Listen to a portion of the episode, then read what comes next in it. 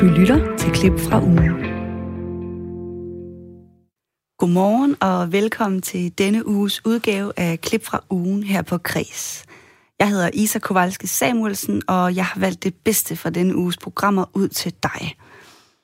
Vi starter som altid med vores kulturagenter. Her på Græs har vi nemlig syv kulturagenter fordelt rundt i landet, der hver uge anmelder kultur fra deres lokalområde. I denne uge skal vi høre fra Mathilde Reinicke fra Skanderborg, som er kulturagent i det østjyske. Mathilde, hun har nemlig været inde og se druk. Men det er ikke en anmeldelse af filmen, du skal høre i dag.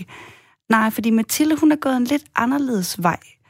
Så frem med papir og pen, og så kommer der en anbefaling til det østjyske til dig nu.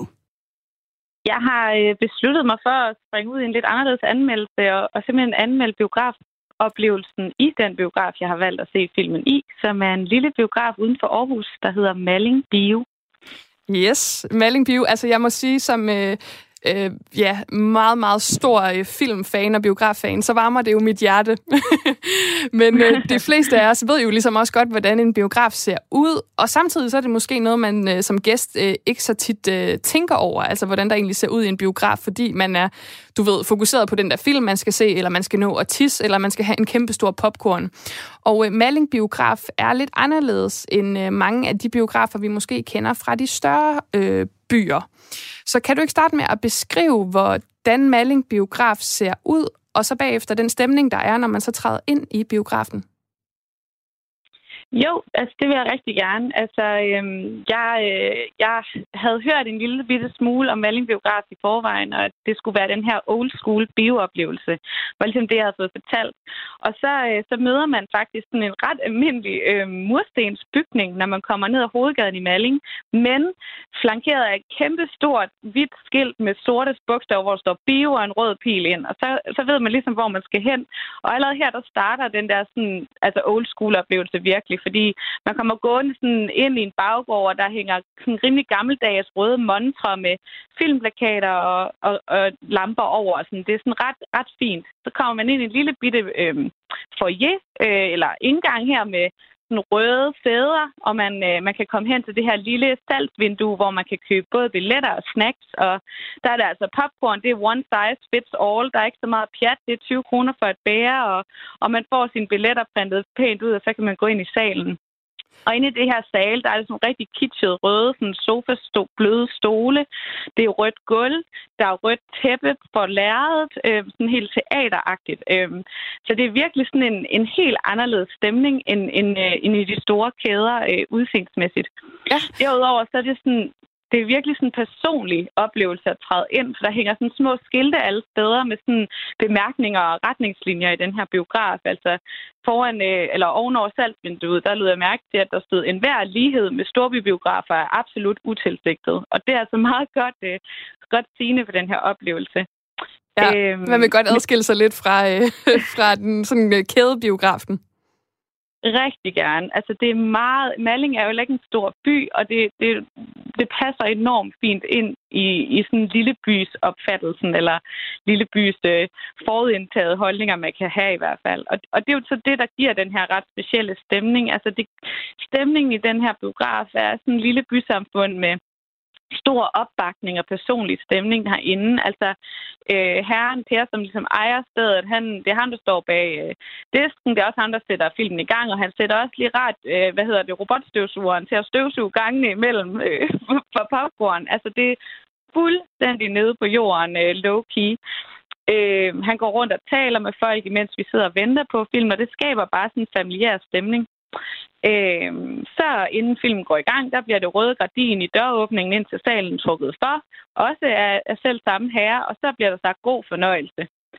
Øhm, selve sådan biograf, filmsoplevelsen er enormt god. Altså, jeg har ikke noget overhovedet at sætte på. Altså, man kunne ikke, lige snart filmen tændte, kunne man ikke som sådan mærke, at man ikke var i en stor øh, øh, sal, fordi det var enormt god lyd og en rigtig fin størrelse på lærredet til den sal, vi var i. Øhm, det var ikke sådan for småt. Altså, det kunne jeg måske godt have, have frygtet, at det var for småt, men det føltes stadigvæk som en, en fuldendt biografoplevelse.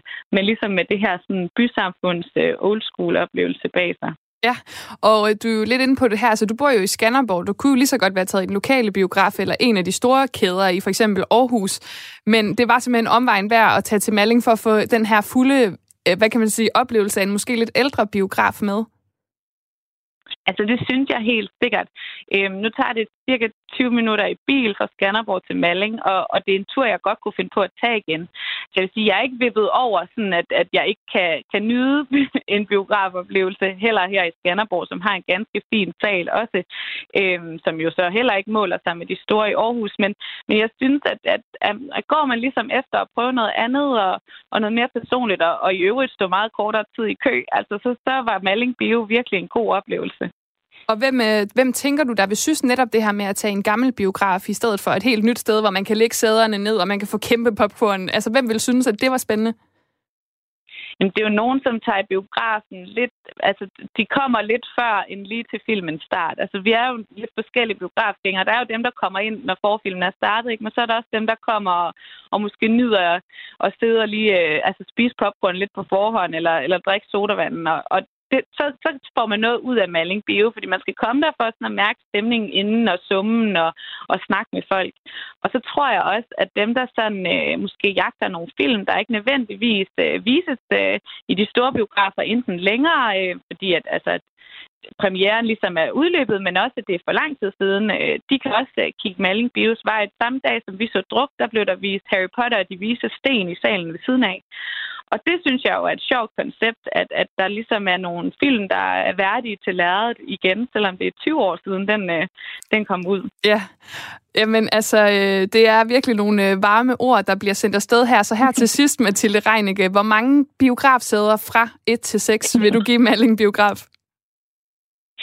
Øhm, jeg har besluttet at give Malling Biograf 5 ud af 6 stjerner. Øhm, og det, det er simpelthen det er tæt på en rigtig, rigtig perfekt oplevelse af det, som jeg kom for.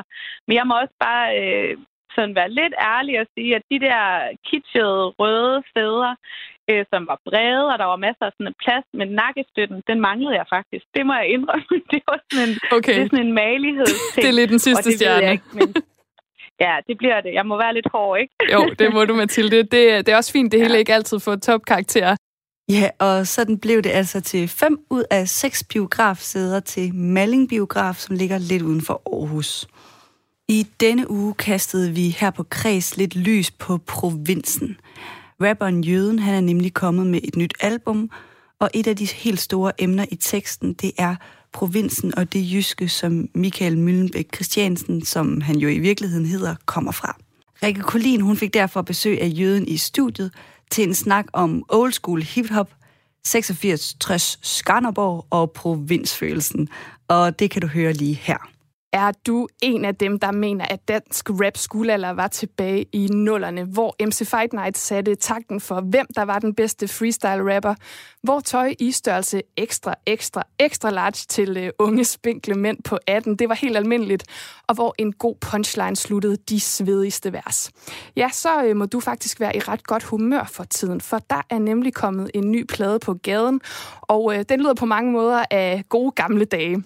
Manden bag ordene på Yahudi, det er dig, Michael Møllenbak Christiansen, bedre kendt som rapperen Jøden. Velkommen til Kris. Tusind tak skal du have. Altså, og de pæne ord. selv tak. Altså, øhm, du siger det jo selv her i åbningsnummeret, aldrig helt væk. Øhm, men det tog lidt tid med toren her, altså 13 år mellem to album. Første album, det var tilbage i 2007, Monkey Juice. Sammen med øh, Den Fede og Johnny Hefti i 2013 lavede du øh, fællesalbummet Den Fede, siger jeg her. Jeg ja. kluder rundt i det. Sammen med Johnny Hefti lavede du Den Fede i 2013. Sådan, så har vi facts på plads. Og så gik der syv år. og så gik der syv år. Hvorfor skulle vi vente så længe? Jamen, jeg, tr- jeg tror, det er det der med, at, at jeg går og laver en masse. Altså, det er desværre, svært. Når folk de sådan spørger, i, når jeg laver fjernsyn, så spørger de tit sådan, hvad, hvad skal vi skrive ud for? Der skal der stå rapper eller musiker? Eller, og jeg har sådan lidt, det er ham der fra det der. Altså, jeg laver jo gerne et eller andet mærkeligt program, eller holder hemmeligt, at jeg laver en eller anden luder reklame for at tjene nogle penge ved siden af. Eller, så, så, laver du, en på fodboldpodcast? Eller laver noget fodboldpodcast sammen med Heino Hansen og Dan Racklin, så øh, ja, øh, en FCK-fan, en Brøndby-fan og en AGF-fan går ind på en bar. Det kan I selvfølgelig også lytte på, når jeg ikke hører radio. Øh, så sådan lidt af det hele går jeg laver. Og så handler det selvfølgelig også om det der med, at jeg ikke rigtig føler... Øh, det er jo ikke ligesom, jeg har sådan et arbejde, hvor jeg skal gå på arbejde. Det, det er meget, øh, hey, static, har du tid? Skal vi mødes i studiet? Skal vi hænge ud? Og så øh, mere ofte end ikke, der ender vi også med at lave en god sang. Og så lige så satte vi dem øh, sammen sådan, hey, vi har faktisk lavet rigtig mange gode sange. Skal vi ikke øh, prøve at klippe dem sammen til en hel plade? Og så snakkede vi med nogle voksne mennesker, der gad at smide penge i og trykke et cover. Og whoopty, så var den på gaden. Med sådan en øh, jysk rolighed alligevel, vil jeg sige, ikke? Ja, altså, jeg vil sige, at det, jeg er meget mere øh, gulerod end pisk på i, altså, i, i alle, alle facetter af mit liv. Øh, og det kommer også, at det gælder også, når vi laver musikken. Så, øh, så stress, det må være op til de andre. Det, det er ikke helt det, som der er motivationsfaktoren her. Til dem, der ikke har hørt den her plade endnu, som øh, udkom den 2. oktober, kan du så ikke sætte nogle ord på, hvilken plade det er, øh, der er lavet her, og som der jo har været god tid til at lave? Ja, men altså, god, god, det, det har der i hvert fald været, hvad man sige, hvis det er, hvis det er 13 år siden sidste soloplade kom. Øh, men, men det er jo vel sådan en plade, som man vil kalde god gammeldansk rap. Øh, det, er, det er ikke sådan noget rap med, med autotune, så det er meget let at definere den i, hvad den ikke er fordi den lyder ikke ligesom som andet dansk rap, der kommer ud lige nu. Øh, jeg holder fast i mit, mit flow, øh, netop øh, udtaler ordene, som, som jeg synes, de skal udtale. Så kan det godt være, at nogen de synes, at, at det er underligt, at jeg ikke har kunne give slip på, på den jyske øh, dialekt endnu, siden jeg har boet herovre i hovedstaden i en 10 års tid eller sådan noget. Men, øh, men altså, det, det lyder sådan, som jeg synes, rap skal lyde. Og jeg er jo vokset op med, med, med god rap fra 90'erne, så det er jo stadig det, som jeg ligesom prøver at at emulere. Og jeg kan jo godt forstå, at de unge mennesker i dag, de laver anderledes rap, fordi de vokser op i en anden tid. Men jeg er jo en gammel dreng. Du er en, øh, en gammel dreng. Altså, du, det lyder også meget nostalgisk, det her. Du nævner 90'erne. Hvad var ligesom inspirationen til, øh, til pladen? Jamen altså, det, det er jo nok mig selv, det er da godt nok navlebeskuende, men man kan sige, at rapmusik er jo meget mere navlebeskuende, tror jeg, end mange andre genrer. Det er meget mere, at at, at vores musik handler om vores musik, og vi refererer også meget til andre rappere, til os selv, og så selvfølgelig også ens liv. Så jeg vil sige, at lige så meget som som Big Daddy Kane og alle de seje rapper fra USA, de har betydet noget, så tror jeg også bare, at generelt, altså hvis jeg kunne snakke om folk fra Skanderborg, de har også betydet lige så meget, og, jeg refererer jo også til et utal af, af, af folk, som folk de måske ikke ved, hvem er, hvis de, øh, hvis de ikke kommer fra Skanderborg, og, og hvis de ikke kommer fra samme tid i Skanderborg som mig. Så det, det er sådan lidt et, øh, et indblik i, i, hvad der nu har formet Michael. Og øh, altså, det er jo en plade med 10 ret forskellige numre, kan man sige. Jeg ved, en af dine egne favoritter, det er Udknast, som også er første single fra pladen, og som vi skal høre til slut her i programmet. Jeg tror faktisk godt, den vi lige startede med lidt. Nej, nej, gud var det dig. Det var sgu da intro-sangen. Ja, for helvede. Det var det nemlig. Vi gemmer nemlig det bedste til sidst. Oha. Oha. Men altså, hvad er det lige ved det nummer, som øh, ligger der nær? Altså, for det første måske skal vi starte med, hvad handler den her øh, sang om?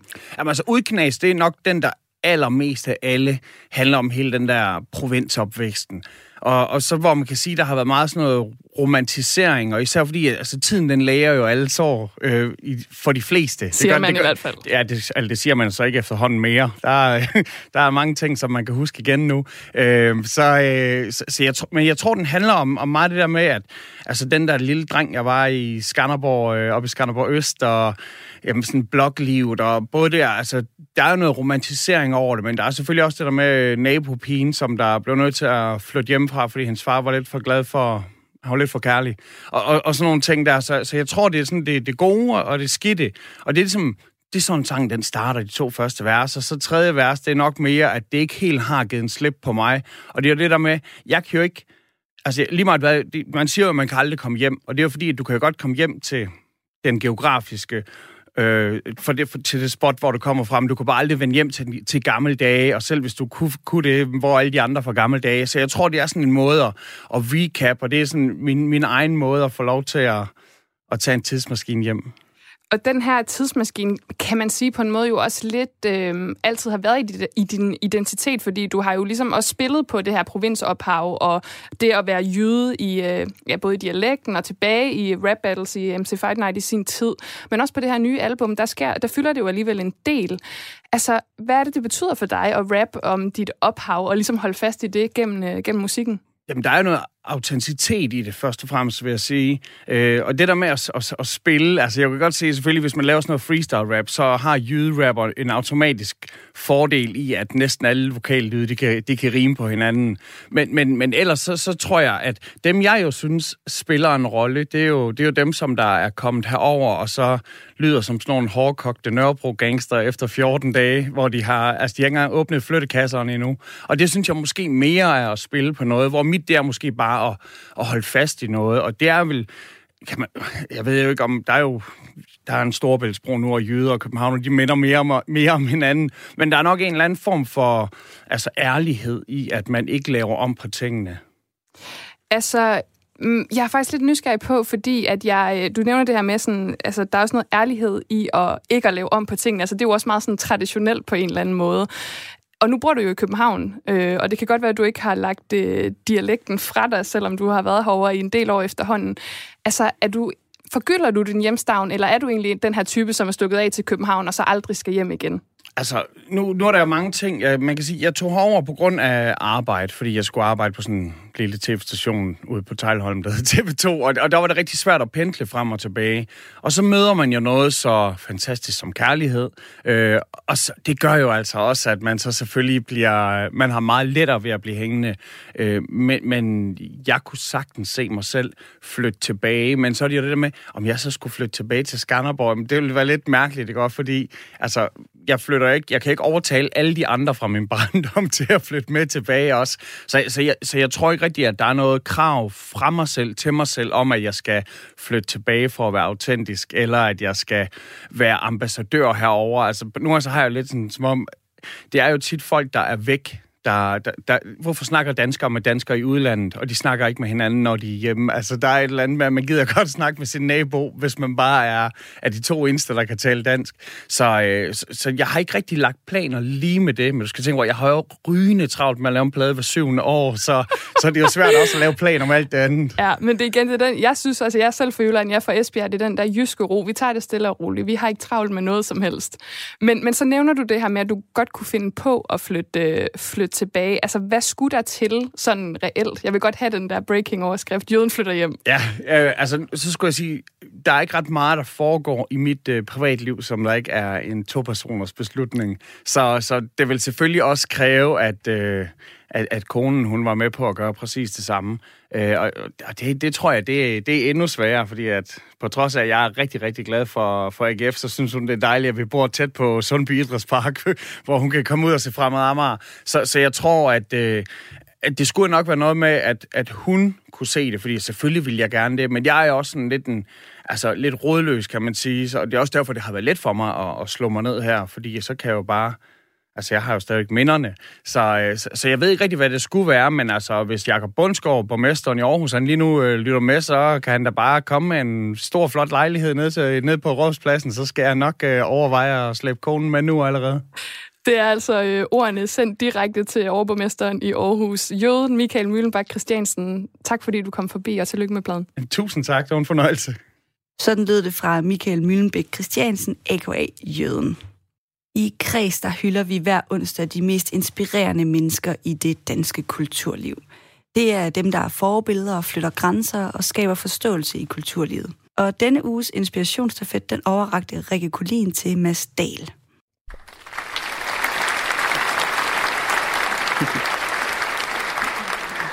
Mads Dahl, du er en af grundlæggerne og indtil for nylig kunstnerisk leder ved den 12 år gamle Alive Festival i øh, Tisted, eller i Thy, hvis vi skal brede det lidt ud. Og det er jo faktisk ikke mm. mig, der har valgt, at du skal have den her stafet. Det er sidste uges udvalgte, nemlig Booker Jesper Kemp, der valgte det. Og inden øh, vi taler om øh, den her uges øh, inspirationsstafet, så skal vi lige høre, hvorfor du har fået den. Jamen, det skal øh, den gode øh, nordjyde Mads Dahl, som startede en festival, der hedder Live Festival, øh, op i Thy for, jeg tror det er 12, 11, 12, 13 år siden, han startede det. Og det skal han have, fordi han har været med til at skabe et fuldstændig unikt sted, som han har kunne sætte sit eget præg på, og som han har, øh, som han har øh, hvad skal man sige, ejet øh, identiteten af, uden at lade sig påvirke af alt det pres, der kan være for alle os onde øh, bookere, der kun ønsker at få vores egne artister på. Han, er, han, står, han, han står fuldstændig øh, som den eneste, der har så meget egen identitet i et festivalprogram, som alle de artister, jeg har haft op at spille igennem øh, årene, kommer tilbage derfra og tænker, shit, man findes sådan nogle steder her stadigvæk. Det er, sådan, det, det er uden for kommersielle interesser, men har alligevel en, en, en kæmpe stor øh, værdi øh, for, for, for både for publikum, der opgav at se, som kommer tilbage troligt og som vokser hvert år, men også for de artister, som kommer op og, og deler deres øh, musik og oplevelser med, øh, med, med publikum på, på, på Live Festival. Amen. Og så skal han have et sulleklap, fordi han er, ikke, han er, han er, han er, han er, han er, han er sådan lidt blevet underløbet her på det sidste, og det skal han ikke, fordi øh, så længe som ham, han skal have en, en plads som, øh, som øh, musikansvarlig for en festival, som øh, Live Festival, og det håber jeg, han får igen snart. Det var altså de meget pæne ord fra Jesper her. Hvad, hvad betyder de for dig, Mads?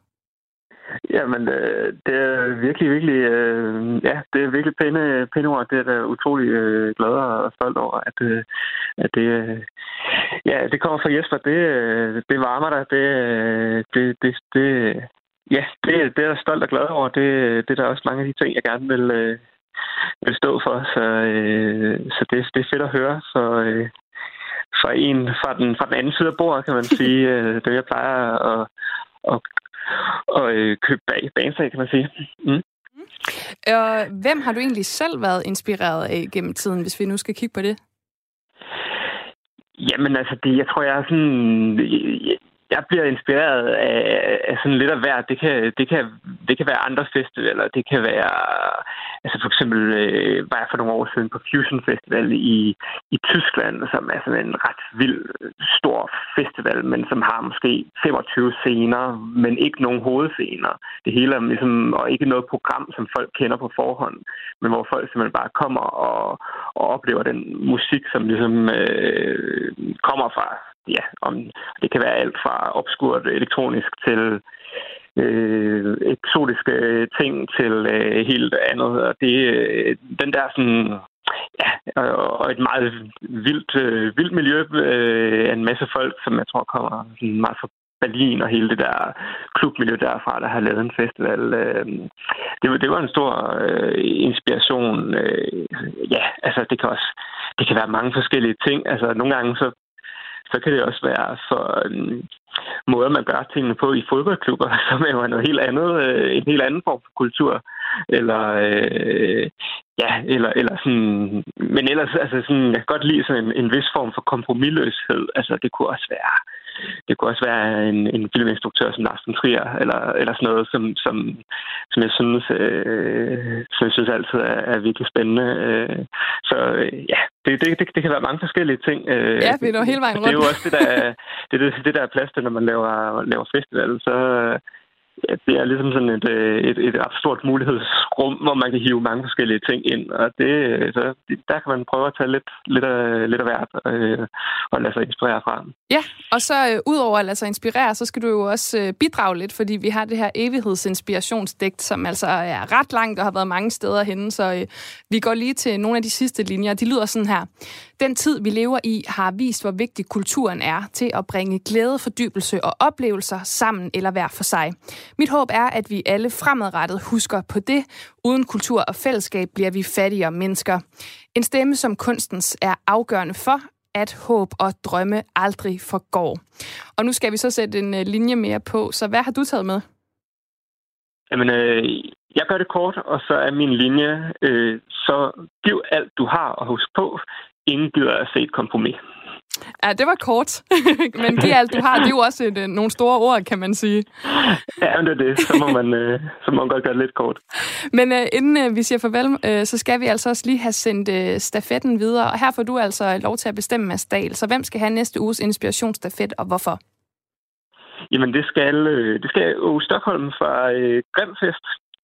Øhm, fordi at, øh, jamen, dels fordi, at øh, da jeg startede sådan sidst i nullerne med at lave festivaler og koncerter og sådan noget, der, der, øh, der, var han, øh, der var han godt i gang med sammen med nogle andre og havde startet Grimfest op øh, i Brabrand uden for Aarhus, og det var sådan på det tidspunkt, kan jeg huske, der synes jeg, at øh, festivaler i Danmark, det var, det var sgu lidt kedeligt og det samme, og det var sådan meget alle de her gamle øh, store festivaler på nogle på nogle marker, og øh, ja, og der var det virkelig den der, altså Åge laver Grimfest om i, i en have på den Grim Højgård i, i Brabrand, og, og kunne lave en, en festival, som var en rigtig festival med et øh, fedt, inspirerende øh, alternativ musikprogram, men så gør det i nogle lidt mindre intime rammer. Øh, det, øh, det, det havde vi sgu ikke... Øh, det havde også, der, der startede Live Festival, det havde vi sgu ikke rigtig øh, set andre steder, og det var, det var sådan en stor inspiration for, at sådan kunne man også gøre det, så, ja.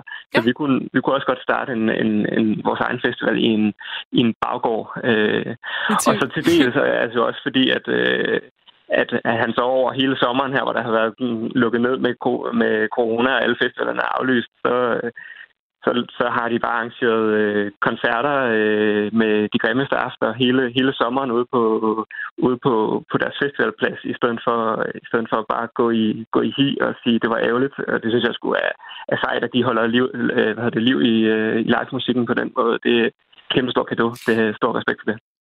Og sådan blev stafetten altså givet videre fra Masdal til Aarhus Stockholm. Lyt med på onsdag, når stafetten igen får en ny ejer. Og så er der kommet en ny nyhedsapp på markedet. Igen. Strilo er en app, der dagligt udgiver mellem 3 og 5 udvalgte dybdegående artikler fra forløbet 11 medier.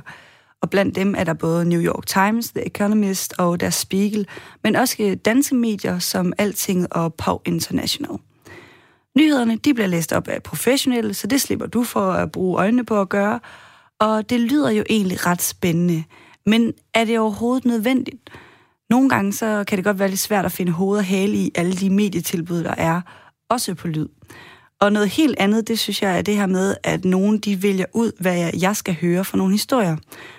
Men, men det der med kuraterede nyheder, altså hvor nogen vælger, hvad du skal høre, det er en tendens, der er kommet for at blive, hvis du spørger Søren Hugger Møller, der er kendt i informatik og ekspert i lydtendenser i en travl nyhedshverdag, som vi jo alle sammen fattes i, der er der jo ikke nogen tvivl, at man kuraterede nyheder gør noget for ligesom at berolige øh, vores hjerner, kan man sige. Vi bliver bombarderet med indhold fra alle kilder, og øh, hvis man går ind på en vilkårlig øh, nyhedshjemmeside, så kan man jo snart ikke finde hoved og hale i, hvad der rører sig fra det ene minut til det andet. Så der er ikke nogen tvivl om, at kuratering kan jo ligesom være med til at skabe en eller anden form for mere roligt øh, nyhedsbillede for, for den enkelte. Altså man kan sige, lyd i det hele taget som medieform, hvis man kan kalde det, er jo utrolig hot lige i øjeblikket, og er bare vokset og vokset over de sidste år, og der er ikke nogen tvivl om, at det, det bliver ved i mine øjne. Øhm, der rører sig utrolig meget på både på podcastmarkedet, hvis vi taler om det, men også lyd i sådan bredere forstand, lyd on demand, og der er ikke nogen tvivl om, at for eksempel nyheder, om det så er i form af nyheder produceret til lyd, eller oplæste artikler, hvor man kan sige, at man genbruger nyheder i en anden kontekst, så er der ikke nogen tvivl om, at, at der er et stort potentiale for, at det også kan blive en, en vigtig faktor i fremtiden. Ja, sådan sagde Søren Hugo Møller, ekspert i lydtendenser. Rikke Collin, hun har også talt med Christoffer Rasmussen. Han er en af stifterne af Strilo, men også den administrerende direktør.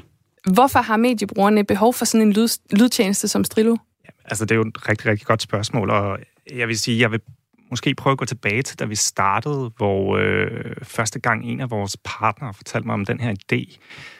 Øh, altså det her med indtalte artikler for, for de her topmedier øh, fra, fra udlandet, ikke? Og, og der tænkte jeg bare med det samme, det her det er en pissefed idé. Og øh, så begyndte jeg at tænke lidt over, hvorfor er det egentlig en pissefed idé? Ikke? Og, øh, og der kom jeg så frem til, jamen, altså normalvis så kan jeg jo godt lide at samle et Economist eller Foreign Policy op, når jeg for eksempel er på rejse, altså samler det op i lufthavnen. Men når jeg så kommer hjem igen, så, øh, altså, så får jeg ikke rigtig fuldt op på det. Jeg får ikke rigtig læst det, selvom jeg egentlig gerne vil. Og, øh, og altså, det, det er jo bare fordi, at det her med øh, den her decision fatigue, der er ikke. Der er så mange kilder, som øh, Søren også rigtig nok pointerer, som, øh, som gør det næsten uoverskueligt at finde ud af, hvad er det for en, øh, altså, hvad er det for en medie, du skal følge? Er det Economist, eller er det Foreign Policy, og skal have flere medier? Og det, det bliver bare en alt for stor beslutning, som gør, at man øh, i sidste ende formentlig kommer til at fravælge det.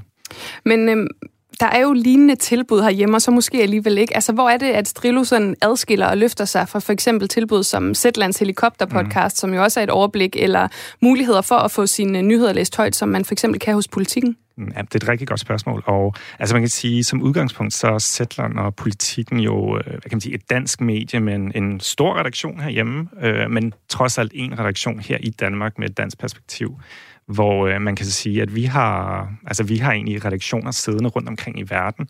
Altså det er i New York, det er i Paris, det er i øh, London, ikke? Øh, og altså, som eksempel, så kan man så sige, at vi havde den her rigtig, rigtig fede artikel fra Le Monde Diplomatique, som er et, et meget anerkendt øh, fransk medie, om øh, det, er, det var om Macron og hans problem, øh, eller et problem, han havde med sin udenrigsservice. Og, øh, og der får man bare noget dybde, som, øh, som en dansk journalist vil have rigtig, rigtig svært ved at levere. Men hvem er det så, der er målgruppen her? Altså, kan du lige sætte nogle ord på, hvem det er, der skal øh, downloade den her app og betale 59 kroner for den om måneden, ja. som den koster? Ja, selvfølgelig. Altså, det er, det er jo noget, vi har kigget rigtig, rigtig meget på, og, og vi har så fundet ud af indtil videre med de tests, vi har foretaget, at altså, det er svært at, at sætte en demografi på det her, fordi at vi fandt ud af, at der var folk i alle aldersgrupper, der kunne lide det, og alle køn, og ja, altså det, det var mere en, øh, øh, hvad kan man sige, en Øh, sådan lidt blødere værdier, der definerede det her. Ikke? Og det var altså det der, specielt det der med det globale udsyn, den globale interesse. Du har interesse i at orientere dig i, hvad der sker rundt omkring i verden. Det, det er nok primært det, der definerer det. Og så ja, selvfølgelig det her med, at vi, vi servicerer nogle, øh, nogle emner, som, som primært ligger på politik, erhverv, økonomi, videnskab og klima og tech. Så det er også, altså, du skal have interesse inden for det felt også, eller de felter, for at, øh, at det er for dig. Søren Hugger Møller, som jeg altså talt med tidligere, udover at være ekspert, så er han altså også øh, en del af den her målgruppe store nyhedsbrugere. Og lad os lige høre, hvad han tænker i forhold til at være målgruppe til Strilo.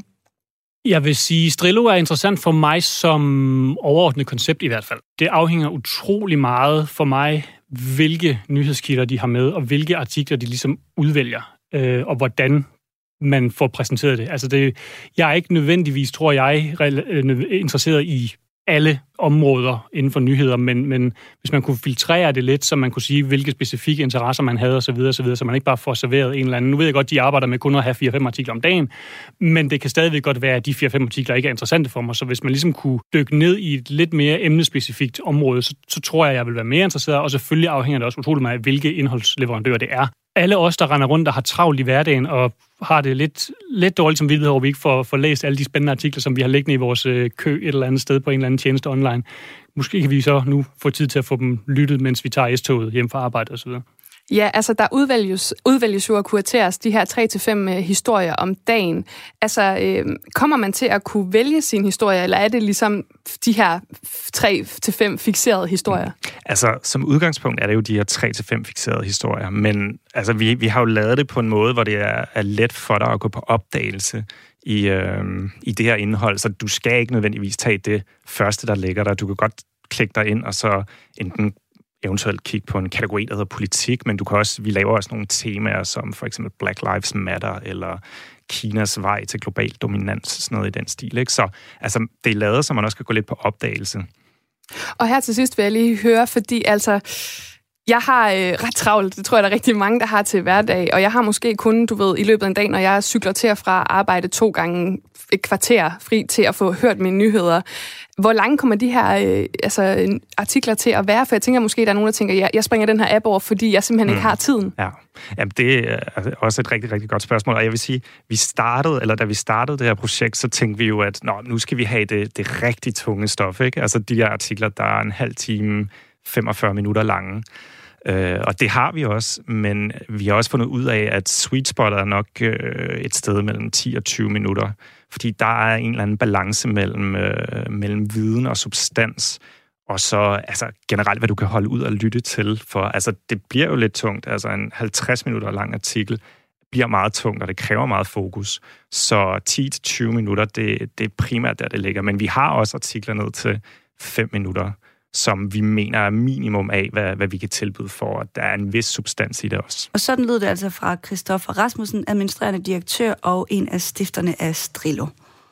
Jeg må øh, krybe til kortet. Jeg har simpelthen ikke set serien Babylon Berlin. Da jeg fortalte øh, resten af redaktionen her på Kreds, at jeg ikke anede, hvad de talte om, når de snakkede om tv-serien, så fik jeg en ret overraskende reaktion. Det var nemlig misundelse. De var simpelthen så misundelige over, at, at jeg havde det til gode at se den serie. Så hvad end dig, der lytter med derude, allerede er fan af Babylon Berlin, eller hvis du, som jeg, ikke har set den tyske serie, så kan du glæde dig til de næste 10 minutter. Rikke Kulin, hun har nemlig fået Thomas Schumann, som blandt andet er vært på Tysklandsprogrammet Genau her på Radio 4, og William Eising vært på Stream Chill i studiet. Og de har talt om den nye sæson, og det kan du høre lige her. Og jeg vil lige starte med at lave en lille disclaimer. Det bliver et øh, ikke objektivt øh, interview, det her. Et snak, vi skal have gang i lige om lidt. Jeg er selv øh, absurd fascineret af Berlins historie, øh, og har boet der et par gange, og jeg elsker tysk, og jeg elsker alt ved den her serie. Så har jeg ligesom lavet den disclaimer. Der er ingen objektivitet at hente her. Måske er der, men øh, så er alle advaret. Jeg er meget investeret i det her. Men det er altså Babylon Berlin, som DR lige nu viser tredje sæson af. Og øh, den er altså blevet en seriesucces, som I to, Thomas Schumann og William Eising, også har set. Velkommen til Kreds. Jo, mange tak. tak. Og det var meget uh, unison tak. Sådan kommer det også til at være resten af tiden. Ah, nu siger jeg bare lige det her, og så resten af tiden, så svarer Thomas og jeg i kor. Så tager jeg over for resten. Ja. Det er godt. Prøv at høre, jeg er vildt spændt på at høre, hvad I synes om den her uh, tredje sæson. Men inden vi skal høre selve dommen, så synes jeg også lige, vi skal sikre os, at alle lytter de er med på, hvad det er for en serie Babylon Berlin er.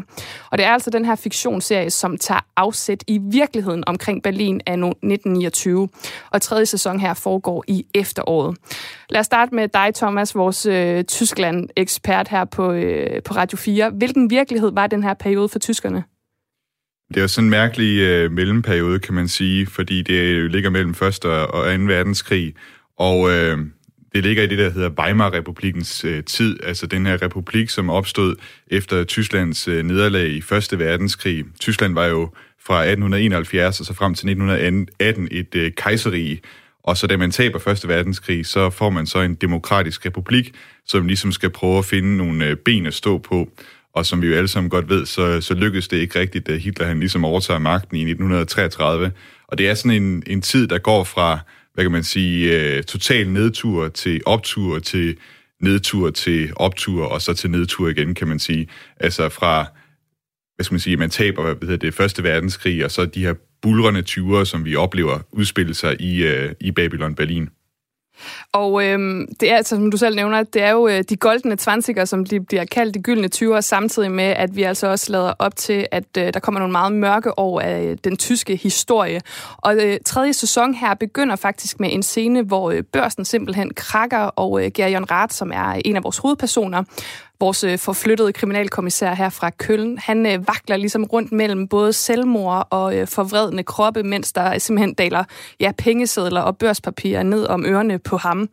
Og så bliver tiden så spolet fem uger tilbage, hvor filmstjernen Betty Winter, hun får, eller Betty Winter, nu kører vi den helt ud, får en enorm øh, projektør i hovedet og dør på øh, stedet. Men det er selvfølgelig i seriens ånd ikke nogen simpel ulykke her, så det her øh, mor, det skal altså efterforskes af ret sammen med Charlotte Ritter, som er den første kvinde til at blive optaget på kriminalteknikerstudiet. Og så har vi ligesom lagt scenen her, men der er faktisk en scene i det første afsnit, Thomas, som du synes er ret sigende for den her tidsånd i Tyskland af nu 1929, og altså også den stemning, der ligesom øh, ligger øh, ja, dag for dagen her i serien. Vil du ikke lige give lytterne en kontekst til den her scene, vi skal høre lidt fra lige om lidt? Jo, det, øh, det er en scene, hvor at, øh, ham her Nyssen, øh, han øh, kører i en bil, og de øh, taler sådan om børsmarkedet, hvordan det er, det udvikler sig. De kan godt se, at det hele det er sådan lidt på vej øh, ud over afgrunden, eller det er i hvert fald det, som han har gennemskuddet på det her tidspunkt. Og så siger han selv, at han... Øh, han går til nævelæge og har fundet ud af, han har hørt de her begreber om, at han er, han er blevet diagnostiseret med at være manisk nogle tider, altså på, på nogle tidspunkter, og så være depressiv til andre tider. Øhm, og det var egentlig lidt derfor, jeg, jeg valgte det klip. Jeg ved ikke, om vi skal prøve at høre det nu. Lad os lige uh, høre det først. Det kommer her. Jedenfalls nennt er mich manisch, mein Irrenarzt. Das ist, wenn man ganz viel, ganz schnell gleichzeitig machen und erreichen will. Aus dem Stand, ohne Übung, ohne Können. Man könnte auch sagen, größenwahnsinnig. Und der nennt mich depressiv. Das ist, wenn man eigentlich gar nichts machen oder erreichen will.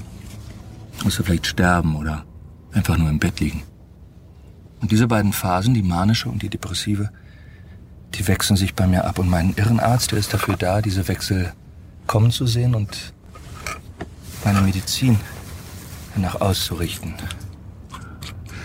Ja, her hørte vi altså øh, lidt fra, øh, fra scenen her. Altså Thomas, hvorfor er det, at den her scene den er så, øh, ja, så værd at fremhæve? Men jeg synes, det er sådan lidt en kommentar på hvad skal man sige, både det, der udspiller sig i serien, men sådan også på, på tysk historie i den her periode. Fordi øh, man kan godt sige, at tysk historie i i det, i det hvad skal man sige, felt, eller hvad skal man sige, der i starten af, af det 20. århundrede var sådan manio-depressiv, altså som jeg også indledte med at sige, at man, man går ligesom fra, hvad skal man sige, øh, de her jublende 20'ere så over i, øh, i depressionen, altså det, det er jo som også den økonomiske krise. Øhm, så jeg synes, der er noget omkring det, som ligesom øh, indkapsler det hele. man kan sige, der i 1929, øh, som det her det udspiller sig, det er så i den maniske fase, hvor et hele samfund ligesom bulrer der ud af, og man ser også øh, de her politiske bevægelser, som sådan trækker i hver sin retning på samme tid. Så det er sådan meget kaotisk, og som man selv siger, det er som et samfund, der ligesom vil prøve at nå alt for mange ting på én gang, men ikke rigtig kan, kan samles om det. Og det var altså lidt den historiske kontekst, men vi har jo simpelthen også en serieekspert i studiet, William Eising, som vores serieekspert. Hvad er det så, der er interessant ved den her serie? Åh, oh, der... hvor, skal, hvor skal vi starte? Jeg sige, hvor skal vi starte? øh, ja, men, men først så, skal, så vil jeg også give noget kontekst til at sige, at, øh, at, at serier i dag er blevet produktioner som øh, på størrelse med film. Og budgetterne, der bliver brugt, er, øh, er lige så store, som de var på film engang. Øh, og øh, serier til 60 millioner dollars, eller 80 millioner dollars, eller 100 millioner dollars, det er bare et greb i lommen. Men den her serie her bliver den absolut dyreste tyske serie, der nogensinde kommer ud af Tyskland, med et budget på 40 millioner euro. Og det er ikke, øh, ikke et overdrevet beløb. Men når jeg sidder og ser den, så er det første, der slår mig, det er, ikke hvor de her penge forsvundet hen, for det kan man nogle gange tænke, når man ser nogle af de her rigtig dyre serier, men mere, hvem har arbejdet gratis? Øh, fordi at serien er jo øh, er så gennemført helt ned til detaljer, som at man, øh, man lod være med at vaske skuespillernes hår i, øh, i moderne shampoo, skulle jeg sige, hvor der er både øh, sulfor og silikone i, som gør det pænt og glansfuldt og får det til at, at få noget liv. Man vaskede det i stedet for i almindelig sæbe. Og tit så vaskede man det heller ikke for, at det skulle være fladt og vindblæst. Hvis man kan sige, hvis det er detaljegraden, så prøv at tænke på, at de bygger simpelthen øh, Neuer Berliner Straße, som er fire gader i sammen i en, hvor de bygger højhuse og bygger hele gader, hvor de så kan filme 38 forskellige øh, vinkler, og dermed have det ligne 38 forskellige steder. Og det koster altså øh, 8,5 millioner euro bare alene det. Så der er altså ikke særlig mange penge tilbage til den her serie, og det er også derfor, den gik så meget over budget. Men når det er sagt, så er det jo en... Altså, det, der er interessant ved den her serie, er... Altså, jeg plejer at kalde det krønningen eller matador på steroider, fordi det simpelthen er så gennemført, og det er så stort et tidsbillede. Ja, men jeg står bare her og smiler over hele krydderen, fordi øh, du får mig tilbage til, jeg har lige øh, set et afsnit i går, og jeg kan se Berliner, øh, Neue Berliner Straße her for mig. Men altså, den her serie, den er jo også blevet enormt populær, altså uden for Tysklands grænser. Det er jo lidt atypisk for en tysk serie, som måske ikke lige er øh, i hvert fald danskernes foretrukne tv-producenter. Og jeg ved også, William, du har været ret skeptisk over for sådan tyske produktioner før, på grund af den her kærlighed til at synkronisere lyd. Ja. Men øh, jeg vil gerne høre fra jer begge to, vi kan jo starte med dig, William. Altså, hvorfor mener i, at øh, Babylon Berlin her har formået at bryde isen? Jeg tror, at, øh, at, at, at for mange, hvis man skal øh, lige stille, stille tiden måske endda bare 10 år tilbage, så var, den, så var den ikke slået igennem på samme måde. Fordi vi gider ikke at se tysk fjernsyn, eller vi gider generelt ikke at se serier, hvor vi skal læse undertekster på samme måde, hvor det ikke er det engelske. Det har der i hvert fald ikke været en lige så stor tendens til. Men så øh, kom øh, sådan globaliseringen af hele streamingmarkedet, og det er med sådan noget som Netflix. Og lige pludselig så vil vi gerne se øh, øh, La Casa del Papel, eller hvad den hedder, den øh, spanske serie. Og vi vil gerne øh, se øh, en anden tysk serie, der hedder Dark. Og når, øh, når sådan noget som Babylon Berlin kommer, så er vi bare blevet så forventet med, at der kan sagtens komme kvalitetsproduktioner andre steder fra, og de behøver ikke at tale engelsk.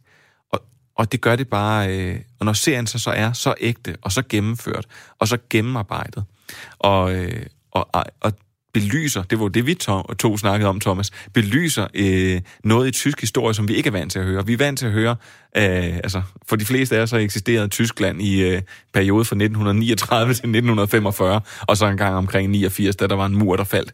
Men øh, og det er de historier, vi hører. Nu hører vi en helt ny historie. Jeg tror, det er derfor, den brager igennem. Og så er det, fordi den er så gennemført, at det er godt skuespil. Er du enig, Thomas? Ja, det er jeg. Og så tror jeg også, der er en anden ting, som gør, at øh, det nok også er særligt Det kunne have været fedt, hvis du havde sagt, at du var uenig. Nej, selvfølgelig er jeg enig med dig, William. Øh, jeg tror, der er en anden ting herhjemme, der også gør, at den er populær. Det er også, at man ser et Berlin, som vi ikke rigtig kender i dag. Altså, der er mange danskere, som gerne tager på storbeferie i Berlin, og som har et eller andet uh, umiddelbart forhold til den by. Og som jo også godt kender historien med, at det jo så også har været en total udbumpet by. Men her der oplever vi den ligesom fra dens øh, storhedstid, øh, der, i, der i 29, og ser de her kulisser, som vi også hørte om før. Ja, det er jo, det er jo en vigtig pointe, ja. du siger det der, Thomas, for det er jo netop derfor, de bliver nødt til at gå ud og bygge kulisserne. Ja. Det er fordi, der, der er jo ikke noget det er altid Berlin. været, altid været bumpet ned, ja. ja, der er jo ikke noget det Berlin tilbage. Det er jo også noget, jeg sidder og tænker på, og sådan kan sidde og nyde lidt, eller sidde og, og prøve at følge med i, hvad skal man sige, hvor, hvor gode de har været til at skabe de der kulisser. Men det synes jeg i hvert fald er spændende. Jeg mener i hvert fald, den der politistation, de, øh, de arbejder på, det er også noget, som er genskabt. Jeg, jeg er ikke helt ja, men sikker. rigtig mange af stederne. Altså, hvis det havde været i Danmark, så havde man jo bare spærret en gade af, og så havde man øh, bagefter i... Øh, fjern, med computer fjernet nogle af alle skiltene eller noget ting i baggrunden. Ja. Det, det kan du ikke gøre. Øh, det kan du ikke gøre her, fordi at, altså i Berlin så er det enten blevet misligeholdt, eller også eksisterer det ikke mere. Og det er netop det, altså man siger, når man går, så er det øh, Øh, altså det, det, er, det, det, er en anden, det er en anden kultur. Berlin kan føles meget ny nogle gange, når man er på tur dernede. Og, og derfor så synes jeg netop, at det er så, så fedt. Det, det er så vildt, at de har genskabt nogle af de her ting. Og det bliver så ikke og det har de jo måttet gøre rigtig mange steder. Og så kan man jo sige, at der jo også er nogle ting, som, eller nogle tematikker i den her serie, fordi den foregår jo i 1929, men som faktisk også er rimelig aktuelle i dag. Altså blandt andet det her kvindebillede, vi har med Charlotte Ritter her, som øh, altså blev optaget på kriminalteknikerstudiet. Det er jo sådan meget fremadskuende i forhold til den tid, der er. Og ligestilling, kan man sige, er også noget, der bliver talt rigtig meget om lige i øjeblikket. Altså hvilke aktuelle tematikker kan I ellers se i serien? Altså jeg tror, at hele den der politiske uro, som også, man også oplever i Weimar-republiken, altså man kan sige, hvis man lige skal forstå Weimar-republiken, så det er jo den her demokratiske republik, som opstår i et land, som egentlig ikke rigtig kan demokratiet eller vil demokratiet. Der er rigtig mange retninger, som ligesom vil flå demokratiet i stykker og lave noget andet. Kommunisterne på den ene side, og så, hvad skal man sige, de konservative eller nazisterne på den anden side. Jeg tror, der er nogle bevægelser, øh, vi måske også ser i samfundet i dag, med sådan nogle øh, ideologier, som i hvert fald udfordrer øh, demokratiet. Jeg synes, der er nogle scener i øh, Babylon Berlin, som i hvert fald prøver at lave nogle referencer til i dag. Der er på et tidspunkt en nazist, som omtaler pressen som lygenpresse. Og øh, jeg ved ikke, om det har været sådan et begreb, man rent faktisk har brugt der i 29. Lyvepressen, for ja, dem, der ikke taler tysk. Løgnerpressen, ja. ja det er rigtigt, det er godt. øhm, og, og det, det er i hvert fald et begreb, som bliver brugt rigtig meget i dag, og særligt for en bestemt fløj i, i tysk politik, altså, og som vi jo også kender med hele fake news. Altså, det, det, det er jo det samme øh, årsag til, ikke? Jeg, jeg tror også bare nogle gange, men altså, der, i sådan nogle her, der er nogle, øh, det er nogle gamle bøger, skulle jeg sige, eller gamle og gamle, det er nogle ældre bøger i hvert fald, at den er, den er bygget på den her serie, og jeg, jeg tror bare, at, at man skal se det på den måde, at, at meget af vores historie, det er cirkulært. Altså, de, vi gentager de, øh, desværre nogle gange lidt de samme fejl. Øh, der, der er nogle tilbagevendende problemer, og, øh, og så når sådan nogle serier kommer her netop og præsenterer noget med øh, Charlotte Ritter, som er i gang ligesom med at, noget, noget, noget kvindefrigørelse, eller når der er nogle andre ting, jamen så, så, så synes jeg egentlig, at altså det, det er nogle problemer, der bliver ved med at vende tilbage, og det er rigtig ærgerligt, at vi ikke får løst dem. Men det, som jeg virkelig tager med fra den her serie, er, at man sidder og kigger på øh, 1929'ernes Berlin, og så tænker jeg, at nogle steder, så er det simpelthen så progressivt, som Tyskland måske nærmest ikke engang er i dag. Ja. Øh, og hvor meget der egentlig er gået tabt i den her helt fantastisk blomstrende kultur, altså en undergrundskultur, der voksede op over undergrunden og eksisterede i hjertet i Tyskland, i Berlin kun, og hvor resten af landet, som jeg kunne i hvert fald forstå på dig, Thomas, mm. var ekstremt konservativt. Så det er vildt, at det her det faktisk har eksisteret, og det er jo frygteligt, at det egentlig forsvinder.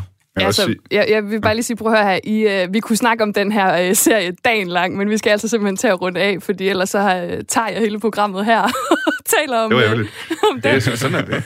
Men prøv at høre, inden vi slutter helt af, så lad mig bare lige høre fra jer begge to. Jeg kan godt mærke måske, hvilken retning det går i, men altså, hvilken dom fælder I, uh, vil I fælde her over sæson 3? Altså, hvis vi nu skal give den fra 1 til 6, jamen jeg ved ikke, hvad vi skal finde på. Uh, høje hatte. Jeg kan, ja, jeg, kan, jeg kan sige det på en anden måde. Jeg er i gang med at udforme min top 10 over bedste ja. serier for året. Det tæller også nye sæsoner og sådan noget. Jeg må sige, jeg ser ekstremt mange serier, eftersom jeg har et serieprogram, og det er hele mit arbejde at snakke omkring de her serier. Jeg ved ikke helt rigtigt, hvor at øh, Babylon Berlin, den skal ligge der, men den skal ligge der. Og det er en helt ekstremt god serie. Og det er en serie, der går på tværs af generationer. Det er en serie, der går på tværs af, af, skulle sige, af interesser. Og hvad end man øh, elsker Tyskland, øh, som Thomas, eller man som mig kun troede, det eksisterede fra 39 til 45, jamen så kan man få rigtig meget ud af den her. Så, så det er der, hvor jeg stiller mig. Så høje hatte eller stjerner, der må du selv bestemme, hvor mange den skal have. Det er en, en vanvittig god serie. Jeg tror, jeg tror også, jeg vil komme med en kvalitativ vurdering af den, og så sige, øh, jeg vil gerne give det råd til alle folk derude, at jeg synes, man, skal, man skal måske prøve at, at lade være med at tænke alt for meget over, hvad, hvad der egentlig sker i handlingsmæssigt, for den kan godt være svært at følge med i. Det synes jeg selv også, og selvom jeg, jeg ved et og andet om, Det, om Tyskland. De, snakker, de snakker tysk? Er det Ja, det? nej, det er nu ikke kun det, det er også selve handlingen, der er virkelig et stort uh, persongalleri. Men bare sidde og, og nyd, uh, nyd kostymerne, nyd, øh, hvad skal man sige, den tid, den er sat i, og så bare glæde dig over de ting, du, Så du trods lød alt det, forstår. da værterne Thomas Schumann og William Eising var gæster i Kreds for at tale om serien Babylon Berlin. Som altid slutter vi af med lidt bevægende ord. Hver torsdag inviterer vi på Kreds nemlig en dansk poet til at sætte ugen på vers. I denne uge er poeten faktisk forfatter, nemlig Victor Bøj Lindholm. Han har blandt andet skrevet Hyggeleri-trilogien og senest digtsamlingen Jeg slæber lungerne som en vægt, der udkom den 28. august i år. Hør ham sætte ugen på vers ud fra en enkelt nyhed her. Jamen Victor, øh, jeg synes, vi skal kaste os øh, direkte ud i det. Hvilken nyhed har du taget med i dag? Jeg har taget en øh, nyhed med om en øh, landsby omkring Grenå, hvor man simpelthen frygter at blive indhegnet af solcellepaneler, fordi at landmændene er i gang med at omlægge deres marker til solcelleanlæg, så man frygter at øh, miste en god udsigt. Jamen, det ligger så på en eller anden måde i god forlængelse af det, vi har snakket om i, om i dag, det her med mennesket, der opdyrker jorden og ligesom uh, tager teknologi ind i, uh, i billedet. Altså, hvorfor har du valgt den her nyhed?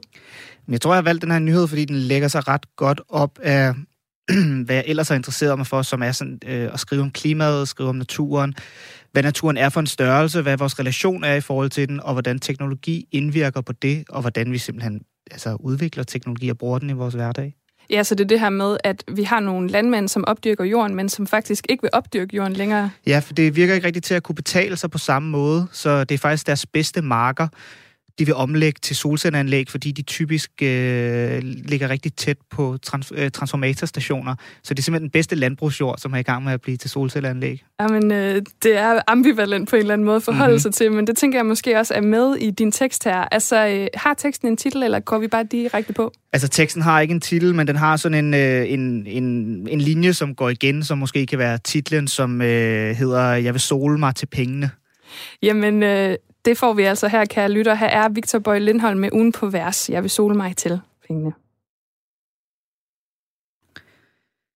Jeg vil sole mig til pengene, frem for at knokle i marken, lad ploven ruste i den lærede jord og slukke motoren til mig, tærskeren, begrav trumlen under ny teknologi. Jeg vil sole mig til pengene og indhegne landsbyen i sorte paneler, lade vedmarkens bølgede aks forsvinde og forlade forestilling om frugtbarhed og tænke på varme og pengene på den pels, jeg skal købe for solen stråler over min henlagte mark.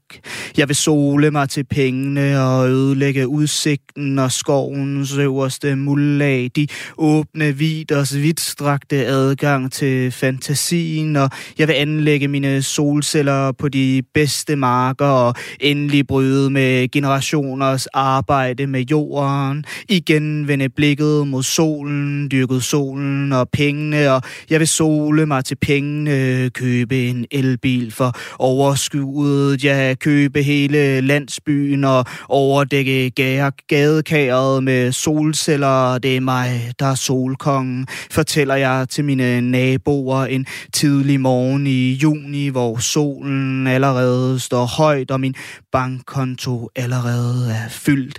Jeg vil sole mig til pengene og befri menneskets for det evige arbejde med jorden, hvor dagene, de evige dage, altid er til besvær. Det er det, jeg gør. Jeg vil sole mig til pengene. Det bliver større, det bliver bedre. Det er et slogan, som jeg arbejder med, selvom alle spørger mig, hvad jeg vil gøre i november, december og januar og februar og marts.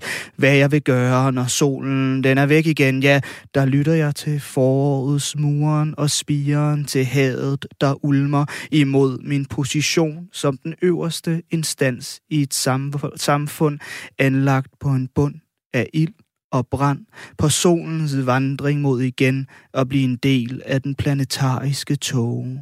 Jeg vil sole mig til pengene. Og sådan lød det fra Victor Bøj Lindholm, der satte denne uge på vers. Det var alt, hvad jeg havde til dig i denne uges udgave af Klip fra ugen her på Kres. Hvis du har fået lyst til at lytte til Kres-programmerne i deres fulde længde, så kan du finde dem alle sammen i vores app, på vores hjemmeside, eller der, hvor du lytter til dine podcast. Jeg hedder Isa Samuelsen, og jeg håber, at du får en rigtig dejlig lørdag.